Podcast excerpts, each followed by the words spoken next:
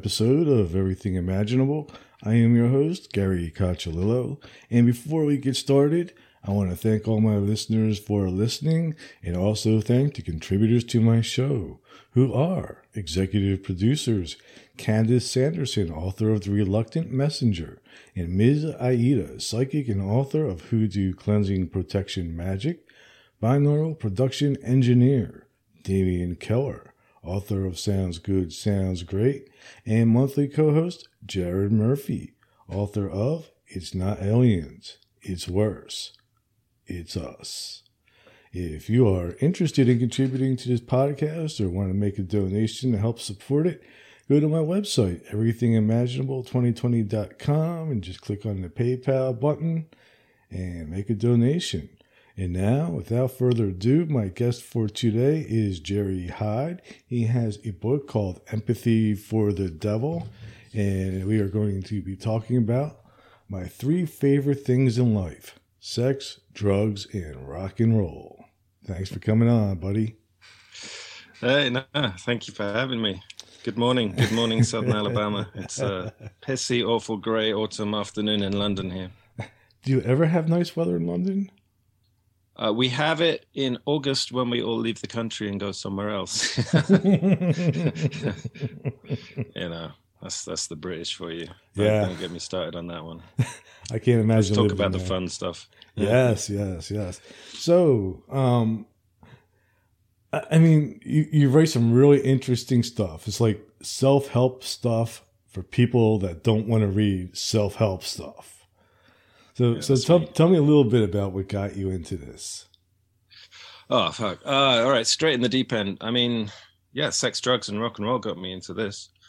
Uh, I was a musician, you know, in my twenties, uh, in an era, certainly in the UK in the eighties, uh, when you'd walk into any studio with your guitars and your valve amps, and they'd go, "What are they?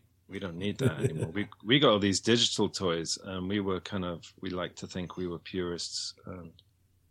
you know, we only used valve amps and recorded live, and we were trying to be kind of Rolling Stones circa 1963. Mm-hmm. Um, you know, and I had a lot of fun. I don't have any regrets about that time of my life. It was amazing, but like a lot of people, I ended up with something of a drug habit and went into therapy.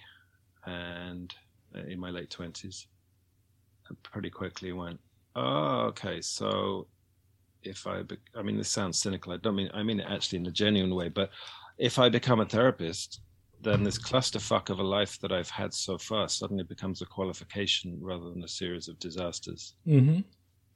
Uh, and then, you know, cut a long story short, recognized over time that my client base were the people who don't necessarily want to go and read a conventional self-help book or come and see a conventional therapist.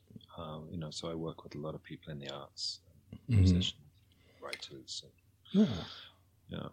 Well, that makes a lot of sense because you know, as a musician myself and a creative person, you know, there's some things that I'm really afraid about. With uh, one, I don't like antidepressants because they kind of kill the creativity, you know, Yeah, And- and also, you know, I've never wanted to lose my edge as a musician, as an artist. You know, there's always been this.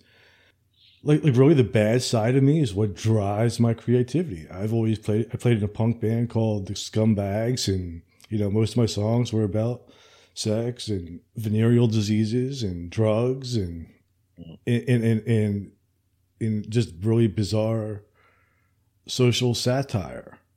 Yeah. And you know, and I never wanted to get rid of that side of me, but the drugs were killing me. they were just you know destroying me. Um, and it sounds like you had a pretty similar experience. they just weren't fun anymore.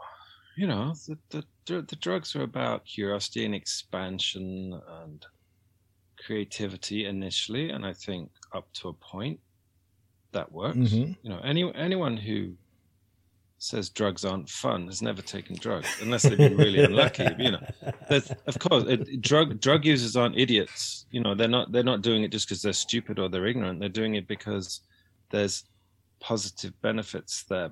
But uh, you can you can take anything too far. You can take sugar too far. Mhm. You know, can take sex too far. You can take shopping too far. I mean, I, I think I used to think of addiction as this very exclusive club, and now it's very mainstream because everyone's addicted to their phones and technology and blah blah blah. So I think for me, drugs became uh, just a management system, and I, I remember sitting around going, "What happened to the days when I would literally be crawling on all fours? I was laughing so much. I Mhm. don't do that anymore. This isn't funny. This is just a bit of a drudge, you know, so having to call the dealer to make sure that there wasn't a kind of, you know, an overlap so that if I was down to my last, I mean, you know, to be honest, cannabis was my main drug of choice. If I was down to my last half ounce, I'd start getting nervy Mhm. and start making phone calls to make sure that there was no gap in between. Um, and then it, you know, that's really what the book is about. It's, it's taking that, like you say, taking those demons that can control us, can dominate us, can ultimately destroy us, and making them work for us because that side of myself that has the propensity for all kinds of addictions is also the part of me that can write a book in three weeks. Yeah. Yeah, yeah. It's that, be it's that, it's that same obsessive, Yeah. incredibly super focused drive that does that. Yeah. Yeah, every addict is an obsessive compulsive to some degree, and you ask anyone who's ever written a written a book, you know, made a film, paint, painted a masterpiece, composed an album, the attention to detail is something that it really helps if you're an addict. hmm You know, if, if you're going to look at every single word in a book, you know, if you're going to listen to every note on on a symphony, you got to be an addict, really. hmm I, I totally get that. Like even with the, like podcasting, this is my first of three today. you know, there but, you that's, go. but that's how There I go. do it. You know, I mean, I, I I use that ability to focus to get things done. I mean, although like it might not be so positive in other areas in my life, like relationships and like that, because like whatever it is I'm focusing on, I'll neglect everything else. Now, do you ever have that problem? I'm definitely, I'm not a multitasker. You know, I just got offered a, a nice book deal for another book, and I'm very ambivalent about it because I just got offered a film contract to make a TV series.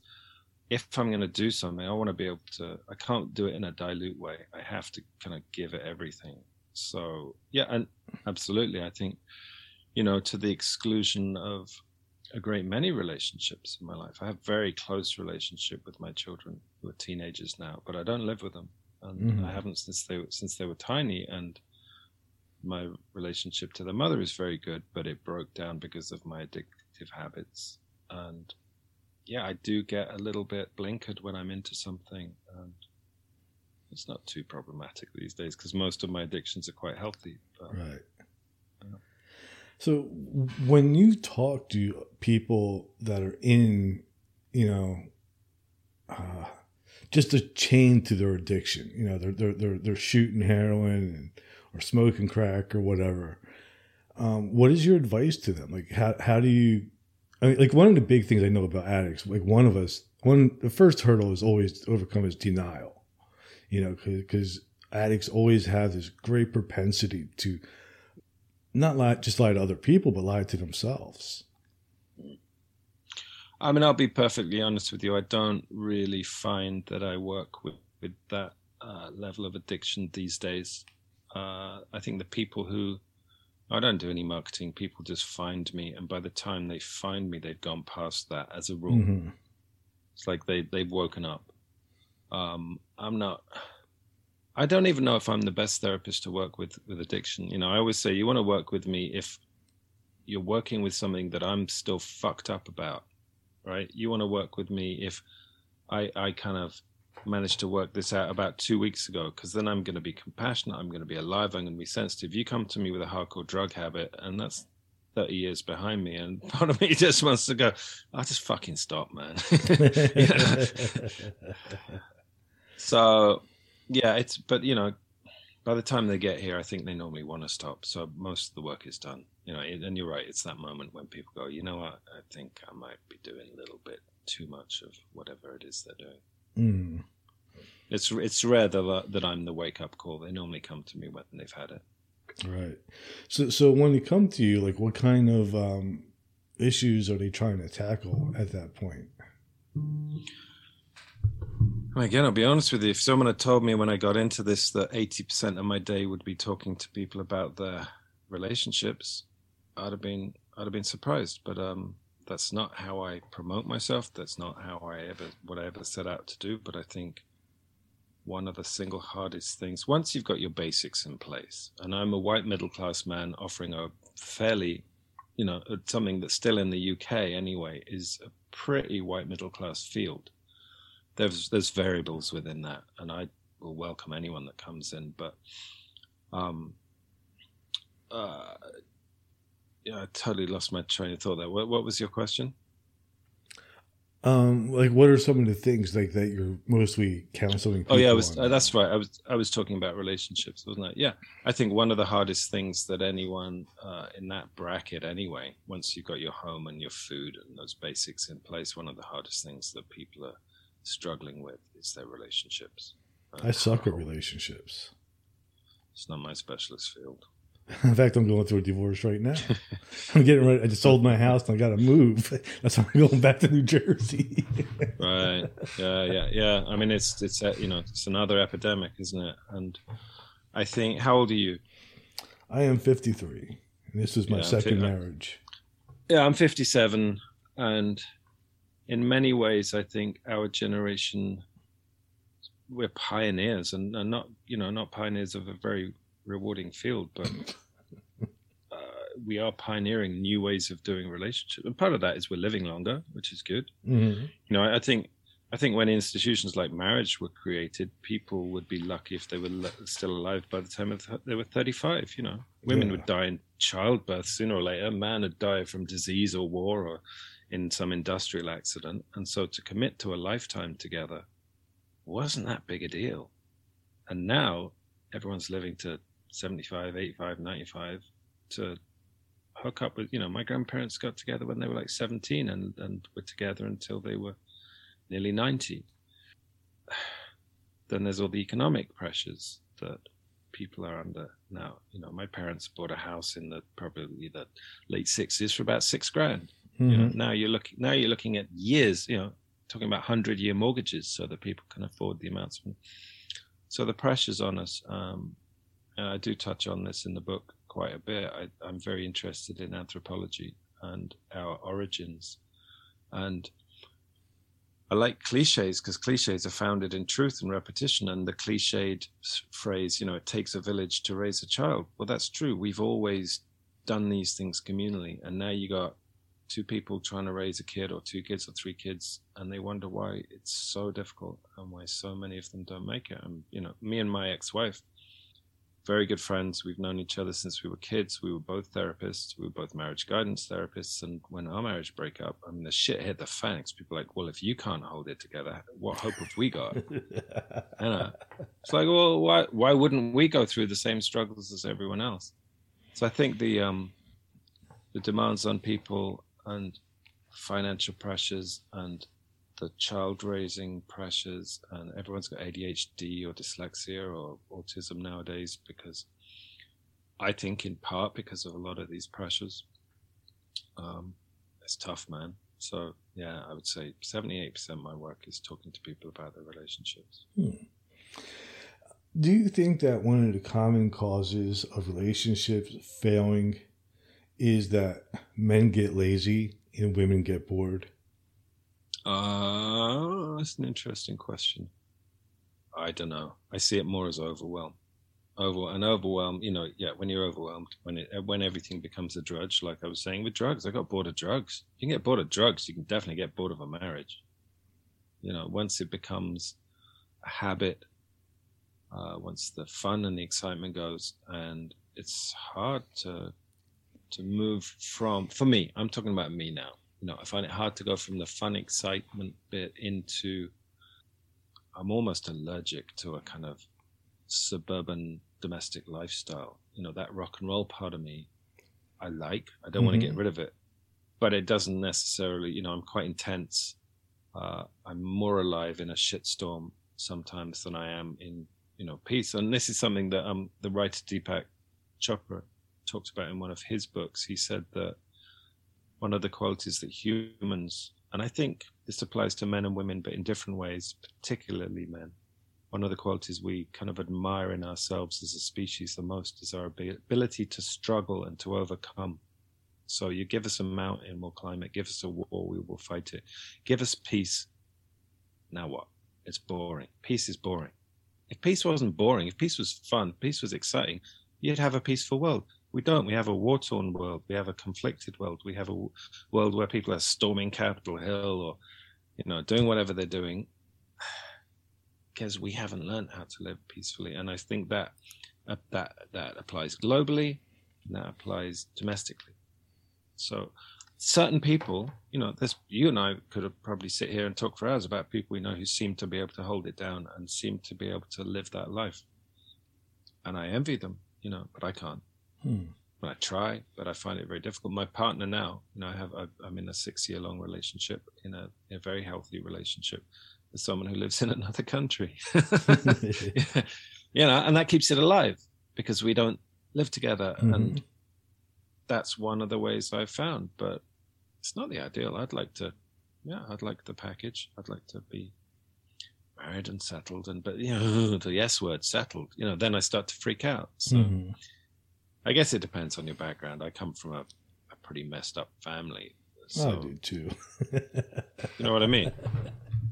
And I, I always I always compare it because I think it's um it's easier to understand when you use an exaggerated uh, analogy or scenario. I always compare it to like a domestic version of you send someone off to Afghanistan or Iraq, and you can train these guys up and they can go to war, and then you bring them back and you say, it's cool now. Nothing is going to blow up. No one's going to shoot at you. You know, it's it's peaceful. It's very hard to adapt to that. And I think similarly, when you grow up in a domestically troubled family, you get hardwired to live like that and expect that, and that becomes your model of what relationships are. So, how are you going to go out and find someone and live peacefully if your experience of a family is intense or violent or alcoholic or mm-hmm you know, mine, mine was all of those things in a very nice English way, where no nothing was spoken about. Hmm. I know you, you know you mentioned you know people become or we don't like peace that much. You know, we, we once we get comfortable, one of the partners will probably want to change, oh. and um, like that's what happened to me too. You know, things got comfortable, and my partner wanted something more exciting despite you know my best efforts of like you know slapping her ass or whatever, it just it, even that stuff got boring to her, you know. And um, I don't know. Do do you think that men and women are actually made to be together, or do you think the relationships work better when people are apart? Because after this experience, like I start looking at like my grandmother's relationship. Like she had two husbands, both of them died the third guy she was with, she was with for like almost 30 years, but they never lived together. They traveled the world together. They had a blast together, but they never lived together. It's really something to that. There's, you know, Osho, you know, uh, the mm-hmm. uh, Indian guru. He yeah. he wrote a book. He wrote a book that I read, um, and he tells a kind of it's not quite a fairy story, but I thought it was great. Tells the story of a very rich Indian princess who's got a lot of land, and she's very beautiful. And a guy comes to her and says, "Will you marry me? I'll do anything if you'll marry me. Anything you ask." And she says, "Yeah, I'll marry you on one condition. I've got loads of land, so take a plot of land. I want you to build the most exquisite garden imaginable, and at each end of the garden, I want you to build a house." You live in one house, I'll live in the other, and then we can meet in the garden and we can flirt. And he goes, "No, no, I can't do that. That's weird. We're not going to live together, I'm not marrying you." I thought that's the ideal get get a place that you share, but have have the courage. You know, a lot of a lot of what we build our relationships on, including marriage vows, is based on fear. You know, promise me you'll never leave me. Promise me you'll never fuck anyone else. Promise me you'll look after me. There's a lot of fear involved in these contracts, and I think to stay with someone, and now I'm veering into theory because I've, you know, the longest relationship I ever had was 15 years. Mm-hmm. So I haven't done a lifetime, but um, you gotta let each other breathe. You gotta let let each other be free and live live your lives, and and I think that probably keeps the spark, but not all of us can do it. Hmm. Yeah, yeah, I completely agree. Um, and as to the question, you know, do we get, get on? mhm. That's just one of that's just one of God's jokes, isn't it? He put seven and a half billion people on this planet who don't get on. I mean, any relationship, if you live, I don't know, when you're a teenager, when you're in your twenties, I lived with gangs of people, mostly guys, you know, uh, and that was fun. But there comes a point for most people where I think you start to know who you are a bit better, probably have your the lifestyle that you want to live, and that's not really compatible with living together. So even you know living with a woman and and then you bring kids into the equation you have to be of a certain you know i know people who can do that and seem happy but uh, i find that challenging you know. I, I like to know where my toothbrush is going to be and i don't like it if you put it somewhere else and that's really petty right? But Mhm. we we all have these things and again i'm i'm saying that a little bit tongue in cheek but i think it's an art it's an art to be able to live life with someone else and not piss each other off or or manage it when you do. You know that's another thing. But we we've got i don't know. I think in our consumerist society which i'm balls deep in um i think our expectations have become warped. I mean everything's disposable now including friendships and lovers and wives and husbands. Um everything's instantly deliverable deliverable from an app. So you can dial up a pizza or you can dial up a hookup you know very very quickly. So our value the sanctity of those relationships has diminished in for our, you know in our lifetime. And having traveled in india you know india's got its own shit ton of problems. I'm not using that as an ideal but having traveled in india and i i i'm gonna i'm gonna misquote this because i don't remember the exact data but something something like 75% of the world still doesn't do uh, relationships based on romantic love because the arranged marriage in places like China and India, which is so vast with such huge, is still the norm in a lot of places. We think that romantic love is is the way. Mhm. Having traveled around India and met a lot of people, you know, I went to India in my twenties thinking arranged marriage was this kind of draconian, patriarchal, misogynistic, ancient medieval thing, and I met loads of people who went, "Well, I didn't know myself. My parents knew me better than I did. They knew a really good family. They met, you know, they matched me up with this person who's great. We have a really good life." And I was like, "Well, maybe this is not bad.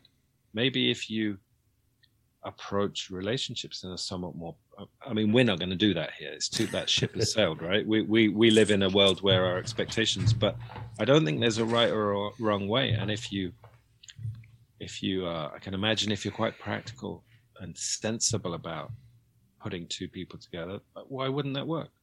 You know, romantic love isn't working for us as a Right, as yeah. a as a culture. If you look at the divorce rates, you know, Yeah, I've heard this before, actually. Yeah. Do you think that that uh, rom- rom- the idea of romantic love is even real, or you think it's just a total, or it's like a, like another bullshit commodity that we're being sold by the entertainment industry?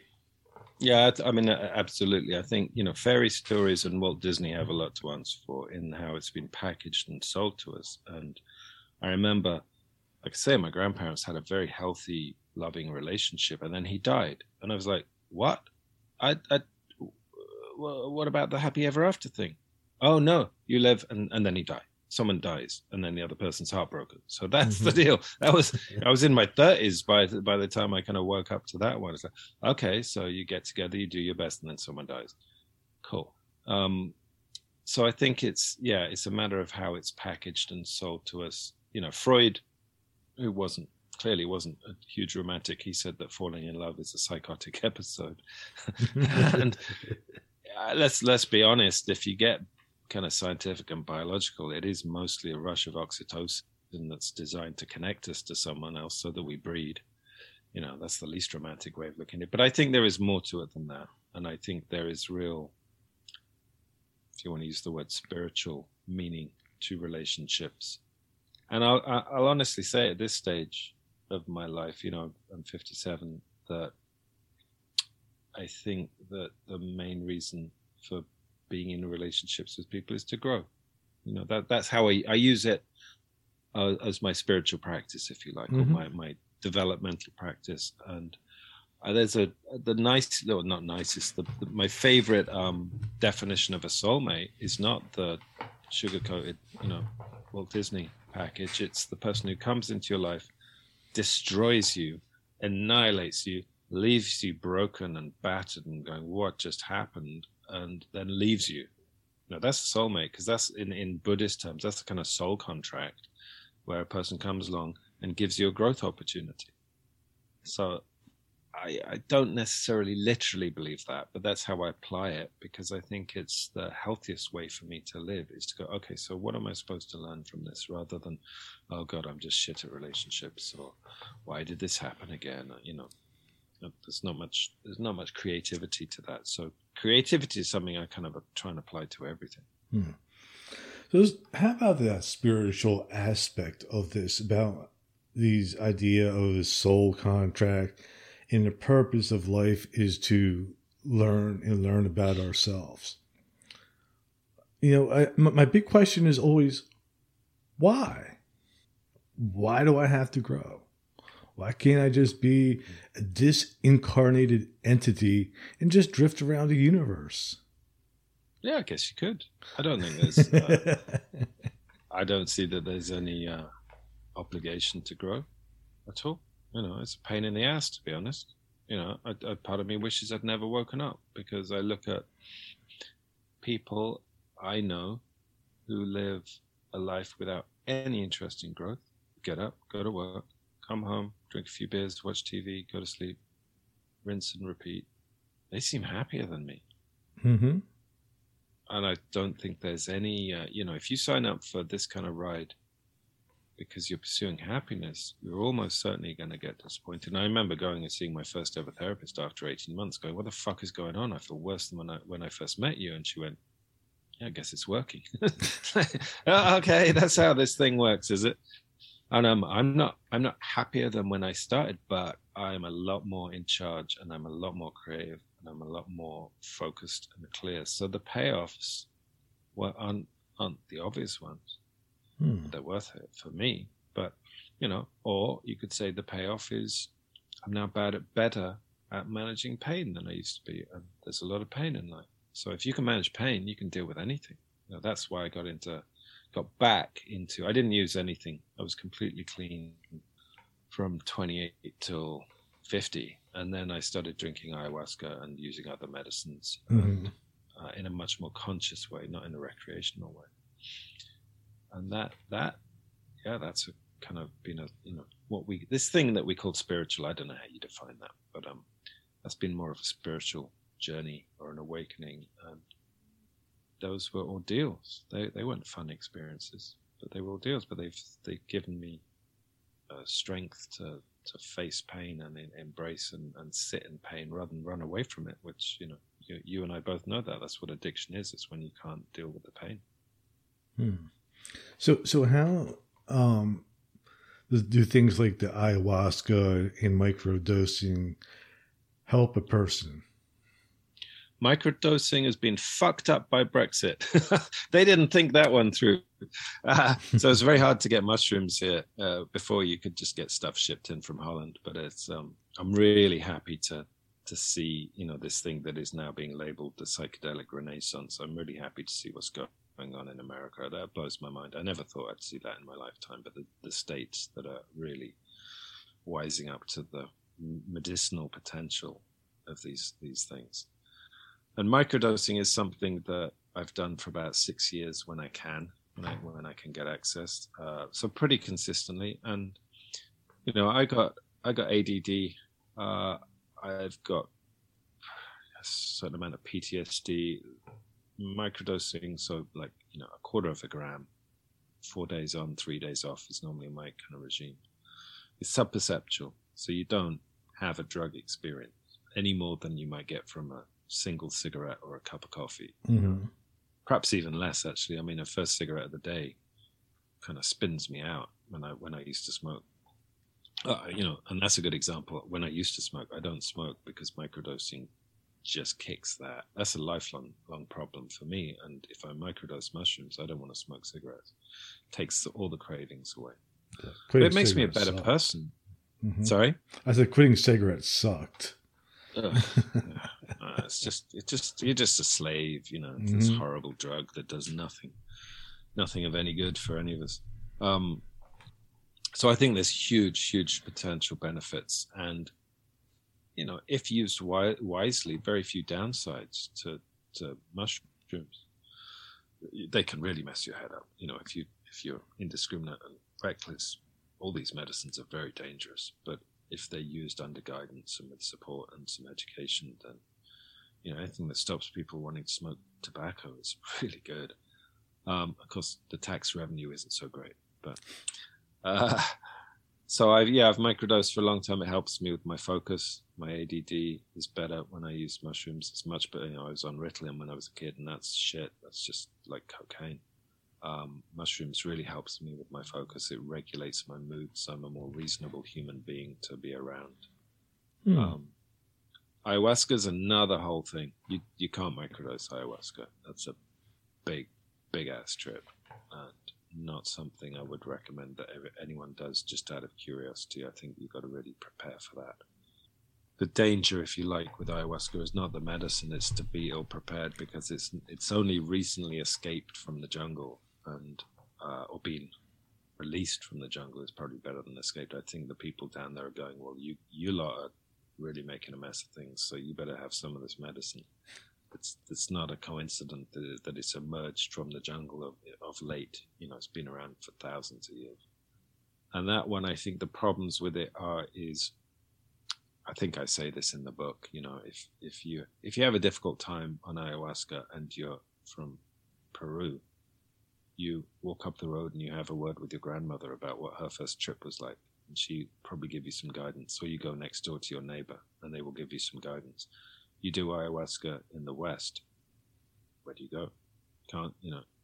Can't go to hospital if something goes wrong because it's illegal. Uh, not many of your friends, certainly you're not your parents or your grandparents, are going to be able to help you. So you really need to prepare yourself well. Find people who can help you, you know, who understand that medicine up to a point, um, and then can help you integrate it afterwards. The trip itself is a yeah who knows where that's going to go? I mean, that's everyone's got their own journey, and that can be. I know people who have had very subtle experiences, and this is not like mm-hmm. like you know. I've got a friend. We've drunk both drunk ayahuasca. We will take the tiniest little hit. He's a big guy like I am, and we're battered for about twelve hours. And then you get my girlfriend, who's a fairly slight, you know, uh, petite Vietnamese woman, who can drink half a bucket of that stuff and it hardly touches the sides. So it, you know, don't ask me to explain the pharmacology of that and how that works. But it's that, that I think you know it's not to be taken lightly, and it's mm. best to do with some kind of intention and shitload of respect for what you're doing. Yeah. It's not something to do recreationally. See, I've never done ayahuasca, but I did have like when I was in in school as a child. Um, they, they, they just wrote me off as retarded. Then they put me in like the special classes and told my parents like there's no hope for this kid and he'll never be able to read or write or do anything. And then um, after I graduated high school, like right after, I went on a three month angel dust binge where I just smoked angel dust for, for, for three months. Mm. and afterwards, I was completely fine. I could read, I could write. I went to college, completely normal. All that shit was gone. Wow. Wow. What do you make of that?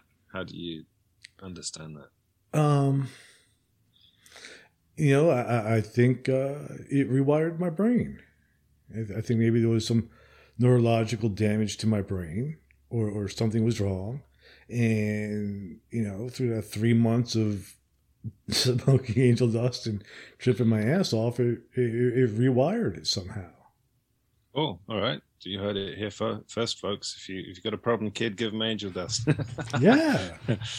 I I mean, yeah, I buy that. You know, I think that we don't understand um, no, that's not fair. I think there's a lot of very uh, learned people who have a lot of knowledge, and I really admire people who are doing this research. There's people who, know an awful lot more. I know nothing about brain chemistry and neural pathways, but I've done enough plant medicine to recognize that something changed in me that you could call it spiritual, but I'm a, I'm also I've got hopefully a kind of healthily grounded cynic in me that stops me running off and joining cults and what have you.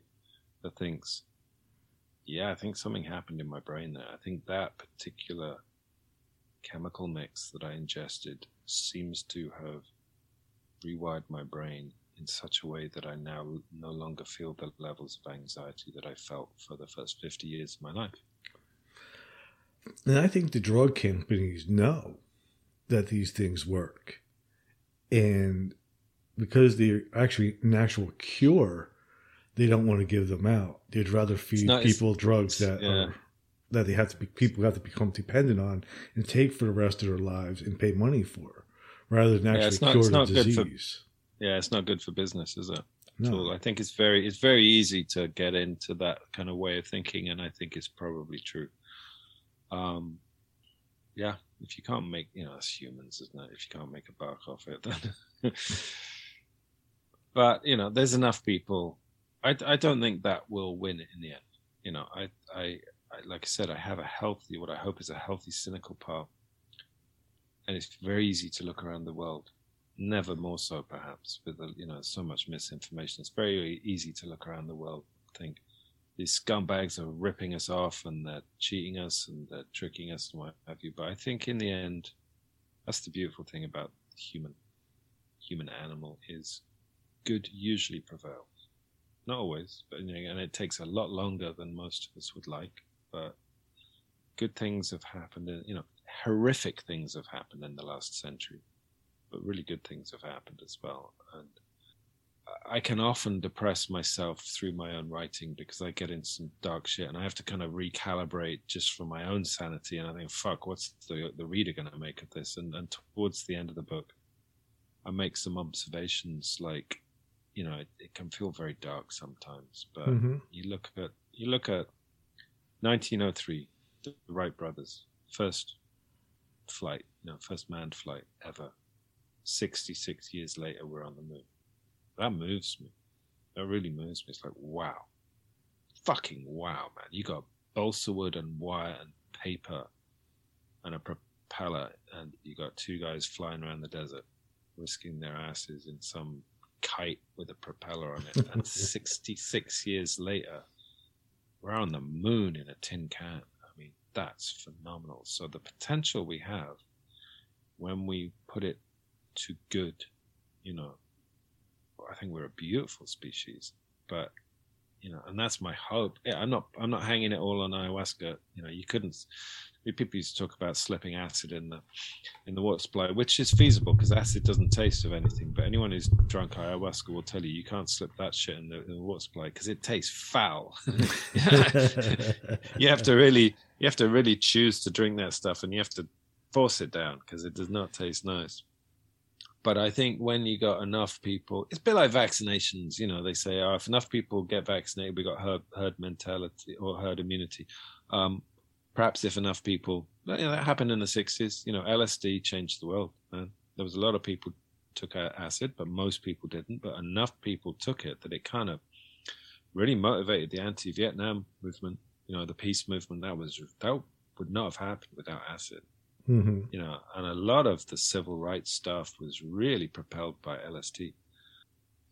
So even though it's a minority, it changed the world. And you got to hope, because it's all we got left, is, is that things like you know plant medicines will enough people do it that it begins to feel that the attitudes that come, the learnings, you know, the teachings that come from that, then filters into the people that that don't haven't done it. I don't care whether people take ayahuasca. I'm not know advocating everyone should do that. I'm I'm just saying, if that's your path, you feel called to that, go drink some medicine and then share what you've learned.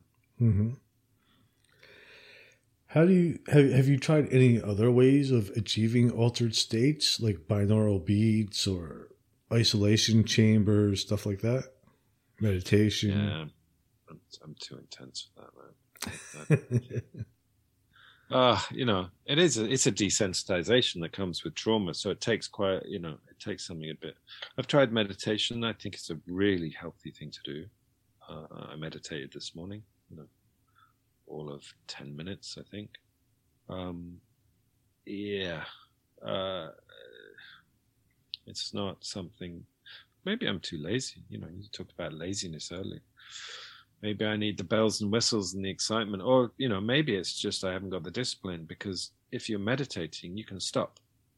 If you drink a cup of ayahuasca, you're not getting off that ride until it's done with you. So there's something to that, which is okay. This is this is going to happen. There's no there's no getting out of it. That mm-hmm. Works works for me. I've done um, you know, I've done fast rapid breathing, you know, the hyperventilating stuff. That's pretty powerful and I have done. I did an isolation tank once, so yeah, I, I just pinged off the walls really. Um, but you know, f- find your own way. There's going to be something that works for you. Mm-hmm. I, I, don't do much of anything anymore. You know, I, I mean, I have my own therapy. Uh, the last time, maybe it was I, I took boga as well. Iboga's not a f- particularly fun. It's not a party drug. Iboga's the West African root that you're kind of supposed to do once in a lifetime, and people go on incredible long, long journeys on that stuff. I didn't. I just got got told stop doing shit like iboga. You know, stop, stop seeking these really intense things and learn learn to live peacefully. You know, it was a good good lesson for me, uh, and that's work in progress. Hmm. So I try and live day to day with these these teachings rather than constantly seeking another high, you know, or another major experience. So, what do you think about the legalization of marijuana? Uh, what do I think about the illegalization of marijuana? Would be... well, it should have never been illegal. It's true. I mean, that's you know, that's, most of the drug laws are rooted in racism. Mm-hmm. You know, you don't want the Mexicans running around crazy on weed, raping all our white women. You know, it's that that kind of rhetoric. Uh, yeah, it's just it's it's immoral. It's wrong. It's insane. We need education, uh, not pro- prohibition. You know, how how well did prohibition work with alcohol in the states? I mean, there's your model. And if you look at Portugal and Switzerland, who have decriminalized everything, you know, Portugal, I think in 2002, their crime rates have plummeted, their death rates have plummeted. I think they have the lowest death rates, drug-related death rates in the world. So, again, as I said in the book, you know, that's not that's not uh, a belief, that's data. It's not a concept. That's just hard facts. You decriminalize this shit, you clean it up, you remove the cartels and the black market, you educate people, you give them safe treatment centers and help if they've got a problem. The war on drugs is over. War on drugs is, uh, you've lost. You people who started the war on drugs, sorry, you lost. Now, should we try something different? Mm-hmm. Yeah. yeah. Like, like here in the United States, it was just I think about profit. You know, it was they're, they're, making money off the drugs, they're making money off the the police, they're making money out of the prisons. They're they're using it to you know, once to, get people into prisons, they can use them as slaves and.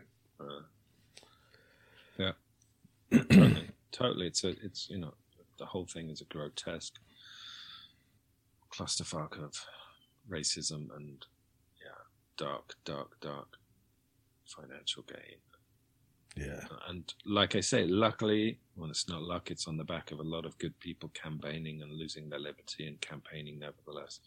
And speaking out against these, these oppressive systems is changing. And I'm glad I've got kids, man. I, you know, I want my kids to grow up in a world where I don't have to worry that, you know, my kids came home from school when they were about 10. We printed out uh, pieces of paper with lists of drugs on them saying how dangerous they were. And I went through the list with them and I went, I've tried that, done that. That was really good. Didn't like that one so much. And at the end, I said, look, this is horseshit. This is just propaganda, right? Drugs are dangerous. Drugs are undoubtedly dangerous.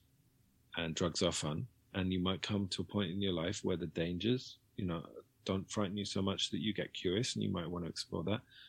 That's not going to be a problem for me unless you don't tell me. If you don't tell me, I'm going to be really worried. Where are you getting this shit from? What's in it? What's the quality? You know, who, what environment are you taking this in? Because that's the danger. Mm-hmm. You know, the actual substances, you know, it's not that, you know, we had like local to where I live, I think we had seven or eight heroin deaths one week, very quickly back to back, because some good shit got released onto the streets. And these poor people are so used to shooting crap that's cut with all sorts of rubbish that they got some good quality stuff. They shot the same amount of stuff they normally would, and it killed them because they all OD'd. This is the danger. Heroin. Well, I don't want to be a heroin addict. I've never been a heroin addict, uh, or any kind of opiate addict. Being an addict of anything is, you know, it's, it's problematic, but no one needs to die. I think if there's quality control and education and support, mm-hmm. people aren't people aren't going to, you know, people aren't to die. Yeah, yeah. I, I, mean, I always take a lot of heat too for saying that, that I believe that everything should be legal, you know. And then people are like, "Well, how can you say that as a a recovering addict?" And I'm like, "It's safer. It's just safety. Get it in the hands of people that can, you know, monitor, you know, make quality drugs and and and get it out of the hands of cartels where they're just creating killing each other and creating gangs and you know it just makes more sense for and it's a great business opportunity. Yeah. Yeah well i think that's probably you know again being cynical probably what's swinging some of it is that you know people are waking up to the revenue right tax revenue from marijuana i mean i keep reading these stats of how much money california's making or whatever and you go well good good you know take the tax that's cool mm-hmm. with me and then you can use some of that money to help people with problems. And then everybody benefits. No. no. Yeah, I mean, I you know, I say all this absolutely. I'm not a drug user anymore in a you know recreational sense. I'm scared of drugs now, and you know, even marijuana, which was my daily habit, I can't smoke weed anymore. I just I get freaked. You know, I'm too mm-hmm. sensitive now. I've done I've I've opened up too much. It was a, it was a pleasurable experience when I was very shut down. The more I've opened up, the less I'm interested in using. So, mm-hmm. you know, if you want you want to cure people of addiction in that sense, yeah, help them work so that they don't have to avoid pain. You know, I'm not avoiding the same levels of, of pain that I was when I was young. What you know, avoiding pain seems to be a natural thing, at least, I guess, for everybody. I mean, I think that might be a human nature thing. But pain is also the thing that we we need the most. You know, like we mentioned growth earlier, and you mentioned like like that heartbreak is the thing that that we learn the most from. And it's either going to do one of two things. Like, like it's either going to shut us down, or it's going to break is wide open so we experience all uh, an incredible flow of, of feeling and emotion. Um, do you do you encourage your clients to to be open to that flow of pain and to just accept it and feel it? Yeah, because if the alternative is to numb yourself out or avoid it through some other, in one of my early books, I wrote a book. I, I stole the title from Bill Hicks. Called it "Play from Your Fucking Heart," uh, and in that, one of the chapter headings, can't remember it exactly, was something like hit your thumb repeatedly with a 13 ounce Estwing claw hammer, which is obviously a really stupid idea. Mm-hmm. But no one ever hit their thumb twice, right? you hit your thumb. I've done it, man. You hit your thumb with a hammer. You don't do it again, and that's because because as you say, we're you know, pain is, is a fantastic system. It stops you from repeatedly hitting your thumb because the pain is so great. You don't, you, and it's so quick how quickly that information goes from your thumb to your brain. It's instant, right? So it's a really good system. Unfortunately, because we got such, such, and this, I think it has, there's differences here with gender. So men in particular have always been taught to ignore pain, avoid pain and shut pain down emotional pain I'm talking about now. Um, that's problematic because you've got a system that is designed to do the same thing. I feel emotional pain, so I need to change my circumstances or I need to move away from this situation. But we shut it down. That's as fucking crazy as shutting down physical pain so that you keep hitting your thumb with a hammer. No one would do that. And yet it's kind of culturally accepted for men, you know, man up, don't cry, you know, push through the pain. I think that's crazy. Pain is our friend. Pain is just a very efficient me- messenger to communicate to us when something isn't working for us, and that we need to change our situation or our environment or our behavior. And so drugs are one of the ways that people, when misused, you know, I, I say I'm I'm pro drugs, I'm anti drug abuse. You know, use whatever you want. I, and I was listening to uh, a podcast. I can't. I may have been um, the guy who wrote the psychedelic explorer's guide, James Fadiman. I think it might have been him. Doesn't matter really, but whoever it was said something very wise. When substances are used with a degree of ceremony and ritual, you rarely get problems, including alcohol. You know, you toast the bride or whatever. When there's a ritual, tobacco ceremonies, ayahuasca ceremonies, anything like that, it tends to go, you know, be okay. But the minute you start to misuse things and abuse things and abuse yourself in order to close your pain down, things are going to go wrong. But pain, yeah, pain, absolutely. If you can if you can learn to manage your pain enough so that you can sit in it, that's the best antidepressant I've discovered. And you know, I have fair, you know, I, I visit depression a couple of times a year, I would say, and I don't, I don't really, uh, I, I wouldn't say that it's something that is pleasant, but I've learned that rather than avoiding it or numbing it out, uh, if I sit in it you know, people are always told, certainly in England, don't wallow in your feelings. Well, actually, if you wallow in your feelings, you'll come out of them quicker. If you really sit in it, experience it, feel it, notice what what message is trying to get through. You know, depression is, is masking deeper things. That's what depression is in many ways. It's a mask to deeper pain. So if you can sustain sitting in that depression or that anxiety or whatever, so that you can get the deeper message, it often clears much much quicker. Hmm. What is the worst But pain? our, our society tells us not to, right? No. yeah. And the, the the very the very term antidepressant, we're anti pain. You know, I get it. No one likes it, but popping a pill, whether it's a narcotic or a pharmaceutical, it's rarely the answer. I mean, there are obviously people with you know, serious mental health issues who need lithium and what have you, but even that's debatable for me. I'd need I need to know a bit more before I make that general statement. Hmm. What is the worst pain that you've ever felt? Uh, I think it's been a long, drawn out pain, um, rather than one moment, perhaps. Uh, not living with my children, you know, that's that's not natural. We are we are, you know, everything in us is kind of designed to live with our kids, and those are years that you don't get back. Mm-hmm. So that's you know that will be painful forever. It should be painful. Nothing wrong with that. That's an appropriate pain. You know, Mm-hmm. there's there's the pain of being sexually abused there's the pain of being bullied there's the pain of being shamed those things were tough but that's just shit that happens in life but yeah the choices i made that resulted in me not living with my children Mm-hmm. uh, that's painful Interesting. I can see that. That makes sense. Like I know for me, probably the most painful thing that I've experienced so far was the loss of my parents. Right You know, and, and even though it wasn't like the perfect situation, it was still, you know, it's like a pain that never goes away. It's just there. It's always there. which again I think is good. I think that's right. I think you know when you when you hear people talking. I have a friend who uh, lost her son in um, Libya. He was a war photographer and he was killed in Libya. And she ended up in a hospital. And they said, "How long is it since your son was killed?" And she said, eight years or nine years or whatever. And they were like, "You should be over that by now." And I think, "Fuck you." fuck you. How fucking dare you say that? Because for me, you know, yeah, I mean, that's one of the more painful things was losing my grandparents who were essentially parents to me. I, I why would I get over that? Why would there be, you know, maybe my grandfather's been dead 20, nearly 25 years.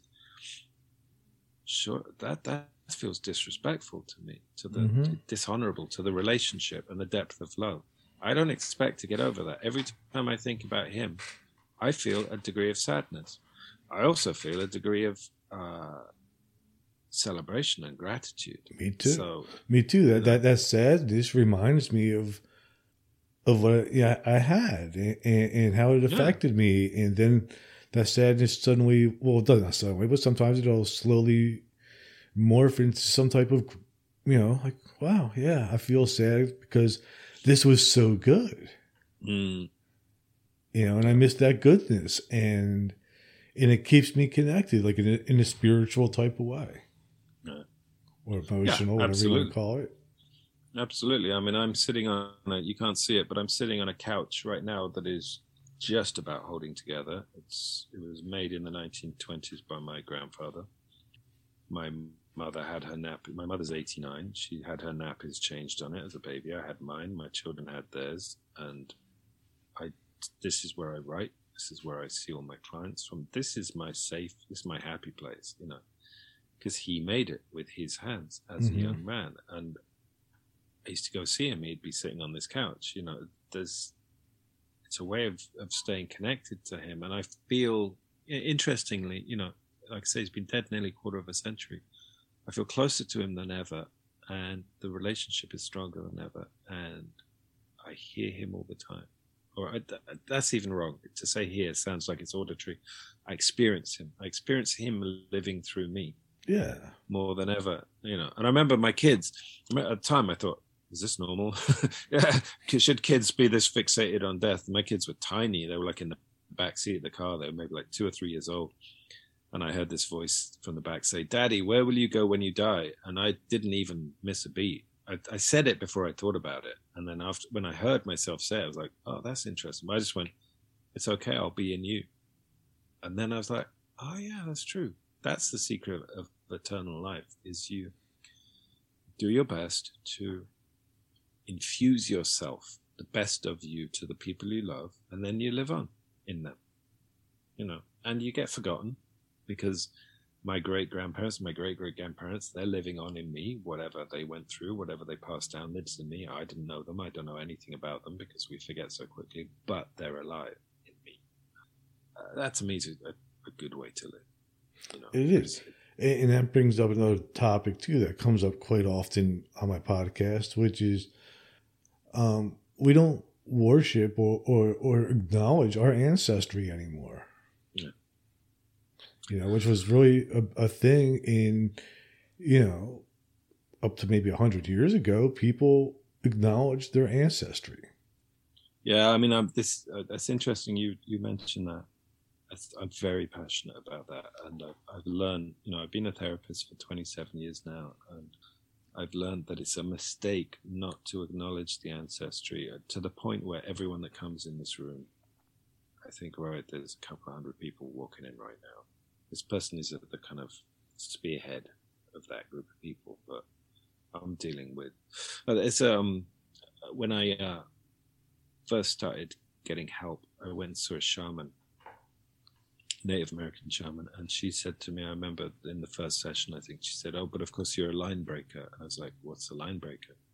She said, "Well, in our culture, we believe that someone comes along every seven generations who kind of untangles the complexities and the traumas and the problems from the previous seven generations in order to set up a different pattern of behaviors for the next seven generations. And I love that concept. I think that's a really good, responsible Mhm. way to work. So I always need to know about people's grandparents and great grandfathers and grandmothers and, you know, where they come from. And that's something I wrote about, about an empathy for the devil is, um, there's a big chunk of it is looking at the Great War and how that affected my family over you know the past hundred years and people who essentially just went silent through because of the particularly the the two wars in the last century who just came home and couldn't talk about it. And so we've been raised by people who are traumatized and silent. And what does that do to us? And people say oh but you know the war fin- you know, it's over years ago. It's like well yes and no. You know the war kind of lives on in me in how that shaped my grandparents. And I, hand on my heart most of my rebelliousness Mm-hmm. not not all of it but most of my rebelliousness comes from these people who saw the the older kids go off in the First World War and never come back, and they were really angry about that their whole lives, and they infused me with that mistrust. They were like, "Don't trust these people. These people will get you killed." You know. it's, you know, people will often ask, like, like one of the things, like, like politically, I'm just an anarchist. You know, I just don't believe in one person ruling over another. Yeah. And, and, and I'll tell people, I say, I come from a long line of anarchists because my grandfather, you know, after, I mean, he, he ended up in the United States because of the war. You know, he came here from Italy and, and right. had to redo everything. And, you know, my father was carried a lot of that t- same type of like, you know, he, he could not stand government and, and people telling him what to do and seeing society being manipulated. And me mm. too. So, so that's three generations right there of just anarchism. Yeah, well, you know, I don't know if everyone looks at time like this, but you know, hundred years ago seems like a long, t- long time ago. It's not. I could go and see my mother tomorrow, and I could hold her hand, and I'd be holding hands with someone who held hands with someone who was alive in the 1830s, because she knew her great great grandmother. Mm-hmm. Right. So that's how close. We're only two handholds away from, you know, pre-American Civil War by 30 years. That's how close that is. And so it may be a long time if you're hanging around for 140, 50 years, that would take a long time. But in terms of the ripples of these experiences and how they, how close they are, you know, I think that's really important to remember. You know, the American Civil War is not very long ago, and we've seen, you know, we still see in what's going on with the talk of renaming, you know, army bases in, in the states or pulling down statues and you know the Trump administration's response to that. It's it's a raw wound. Mm-hmm. it's is. fresh, and, and that brings up like, like, like along the same lines too. I think a thing that we've lost touch with is the value of wisdom that um our older generation has. Like I know here in America, we just discard them in nursing homes and forget about them, and think that the, everything that they have to say is old and foolish. And we don't look at the actual wisdom that they contain. Like like like there's such a resource for us, and we're just discarding them. Well, you know, the Rolling Stones give me hope. well, Keith Richards is immortal. you know, I, I think I, you're absolutely right, and I'm being flippant there, but I do hope that as we are all living longer, that you know this this thing that we call youth culture will lose its kind of I don't know if it's fascistic. I don't know if that's the right term, but you know, it, it's like we we have deified youth mm-hmm. in in the last in the last fifty or sixty years, perhaps. I think post Second World War, we've really, you know, youth culture has become the thing, and you know, you watch those old new newsreels of interviews with the Rolling Stones or the Beatles, and they're 23 years old, and, and the interviews are going, "Aren't you a bit old to be doing this now?" And that was that was the, the residue of that youth culture, you know, still exists. So the more I see older people still being vital, you know, still being respected, still because you're right, man. That I mean, they're incredible. Uh, I say they, and I hesitate because I'm 57 and I can. It's just around the corner, so I have a personal attachment to the value of old age as well. But yeah, elders are really important. Mm-hmm.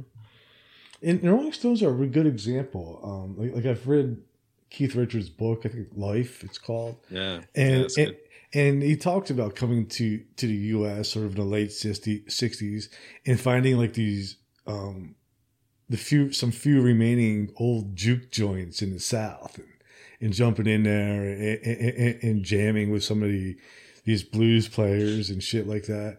You know, it, it's, it's incredible. Mm. You know, like, like like he had though the appreciation and the wisdom to know what he was experiencing. Yeah, Well, you know, those guys all got discarded pretty quick, didn't they? And I think, yeah, I, I don't know. People talk about cultural appropriation, but I've seen enough of those old black dudes say they appreciate this, you know, bands like the Stones for putting the blues on the map. Mm-hmm. I'm not sure that Elvis and those kind of artists in the 50s, where it was very clean cut, but I think the Stones were pretty vocal about what they were working with. Whereas I'm not, I, I might be wrong. I've never heard be you know Elvis talk about the roots of the music that he was playing No. with gratitude and No. appreciation. Uh, and you hear the you hear the Stones, and they always acknowledge you know Muddy and Howling Wolf and these people. Yeah, yeah. They would even have them open for them, Yeah. which was fantastic. I Yeah. thought. Yeah. You know, like like they, they, they showed homage to, to these guys that, that really are the ones that created that music. Yeah. You know, if it wasn't for them, we wouldn't have any of that. Yeah, yeah, exactly. So rock and roll, you know, that was that was it was definitely something something I always write about. Really, you know, it's a personal passion, but it's um, it's it's got that amazing rebellious energy that I think is it's very truthful. It can be, you know, it's very honest. Mm-hmm. It's an honest art form. It is. It is. Um, do you listen to any newer music? No. No. no, I'm really, really, really, really bad. You know, my my kids uh, sometimes they turn me on to new stuff. My my younger daughter is 17, and she said to me a while back, you know, I'm pissed off with you because with my elder sister, used to put used to put headphones on on our mother's stomach belly when when she was pregnant and play my elder sister Jimi Hendrix, and she's got really good taste in music, and I just like pop music you know, probably my elder one's definitely much more into rock and roll. So there's contemporary stuff that I occasionally pick up on, and I'm blown away by, it, you know. But it's hmm I still go back to the music that I guess I absorbed off the radio when I, you know, I was born in 1964. I mean, has there ever been a better year in musical history than 1964? You know, for the stuff that was exploding around the world, and I think I just absorbed that. Hmm. So, so what do you mostly listen like, like, like, like Hendrix, Stones, stuff like that? Zeppelin. Yeah, I mean, in that that's that's definitely. You know, I love a lot of the old blues stuff. Uh, yeah, interestingly, I've kind of got back into the Beatles as well. You know, when I was a kid, I was into the Beatles. Before I was into the Stones, then I really got into the Stones, and now I've gone back into the Beatles. And there's this new film coming out. Yeah, I've heard of it. that's really exciting to me because the Stones were about something that I think I chimed with, which was an angry, rebellious "fuck you" energy hmm and, and fantastic music. You know, you know, amazing music. As I've got older, I've started to appreciate the Beatles for their musicianship, uh, and that that's a different level. I think that's it's a whole different thing. There's, you know, the Beatles and Stones are always compared, and I think that's a waste of time. But yeah, the, the complexity and the beauty and the intricacy, and I don't get it. I don't understand how four kids from Liverpool had that talent. I just don't Mhm. know how that's that was possible Hmm. you know, that's that's next level. So I'm It is. fascinated by that. Interesting. Like I know what got me. Like I don't, I don't know what age, but I remember being a kid watching TV, and and I saw Alice Cooper on TV, Yeah, yeah. and, and I, like as a kid, I was like, "That's it. That's what I want to be. I want to be that scary motherfucker running around with a freaking snake and pouring blood on people." and then I got, Yeah, no. you know, I got into heavy metal, and then heavy metal got kind of cheesy, and then I moved into punk, and um, I've been into it ever since. In fact, I, I still go to shows. Do you still go to shows? I'm trying to remember what a show is. You know, we've been locked up for two years, man. I can't, I can't even remember. Can't even remember last time I went to a show. Uh, And I shot my hearing as well, so yeah, I got can't hear anything. In fact. I'm going to be disappointed if, if if I die and I still have any hearing left. That means I did a crappy job at living. It's a good way of looking at it. because I, I, I, it's the one thing I, I never plan on letting go of. You know, it, it's still to this day going into a club and, and feeling that bass pounding against my body. Yeah. it makes me feel more alive than anything else in the world. Yeah, my first the first gig. You know, now in the UK, you got all sorts of noise abatement restrictions from the local authorities, and you can't have music so loud because it fucks people's hearing up, which it definitely did for me. But I remember going to uh, Wembley Stadium in 1982, June the 26th, at about eight o'clock, and saw my first ever show, which was the Stones, and my ears are probably still ringing from that. I remember coming out and shouting to my friends because we couldn't hear each other, and feeling like I was being physically physically kicked in the chest by the Mhm. bass drum. You know, you, you don't get that anymore. Everything's kind of health and safety. Yeah, I don't like that. It's a visceral experience. I think you know that kind of music is a is a visceral experience. Yeah, yeah, definitely. My first concert was Deep Purple. Wow, that's a good one. I remember like yesterday, Uh, especially when he played uh, "Child in Time." I was like, "Whoa!"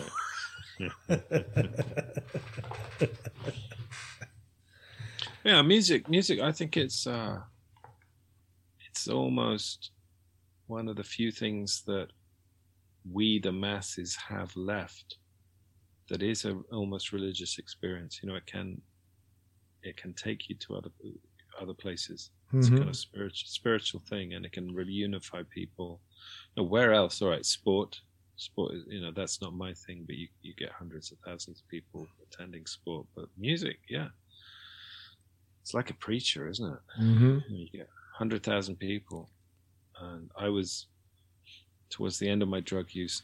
I was working on illegal raves when the whole kind of ecstasy MDMA thing kicked off, and that was never my music, but I appreciated the kind of tribalism of it. You know, you walk into a club and you've got five thousand people all on pills, jumping up and down to trance music. Mm-hmm. I remember thinking, wow, this is this is as old as we are. You know, people were doing this with a piece of wood next to a fire. Yeah. You know, a, mil- a million years ago. There's that throbbing, monotonous beat Mhm. gets you, man. Yeah, I've always liked that kind of stuff too. It's kind of funny you bring up the noise thing. I went to a concert, I guess about three weeks ago, three or four weeks ago in Mobile. I went to go see I Hate God. but uh, one of the things was like like after the show, the uh, club owner posted on Facebook that they got their first noise complaint Uh, because it was so loud. yeah. Uh, that's when you know you've done a good show. Yep.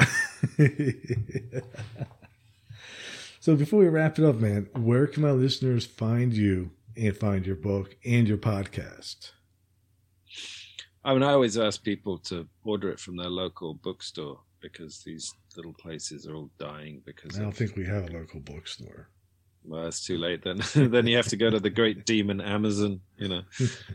yeah, Amazon. Amazon is, you know, the horrible place where you can get anything these days. So you can get empathy for, for the devil from from there. I mean, my uh, my website jerryhyde.co.uk is where you can. There's a lot of links to other talks and films and things I've done, and uh, uh, I w- I've also got a film out at the moment which I actually don't know. Oh no, you would be able to access it in America if you went to. It's called Make Me a Man.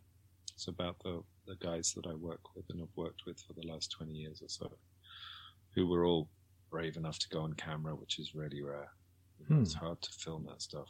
Um, that's cool. And if so, if you go to makemeaman.com, um, I'm really proud of that. It's a very beautiful piece of work. Awesome.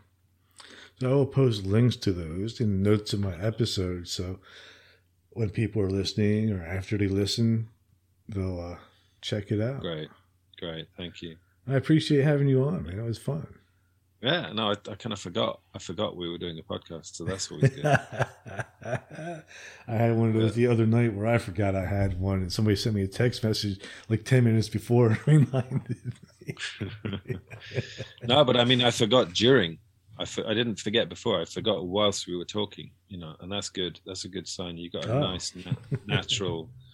You got a nice, natural way of, of talking, and I, I forgot that we were recording this. And, you know, that's, that's a good sign. So thank you, thank you for what you're doing. You're welcome. Thanks for being on. And just Yeah. hang on for one moment, and I'm just going to play the outro. All right, man. Monotonous clanking.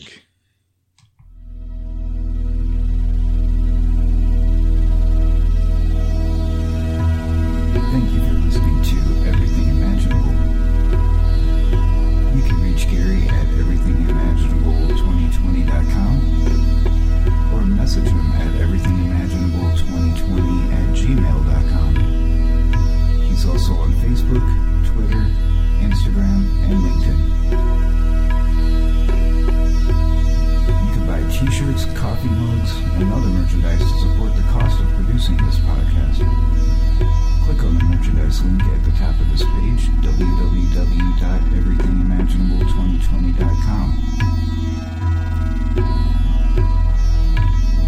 You can also buy the book Enlightenment Guaranteed. It's the only book on Zen that you'll ever need. You can find it on Amazon, and it will change your life. Because remember, everything that it says was first imagined.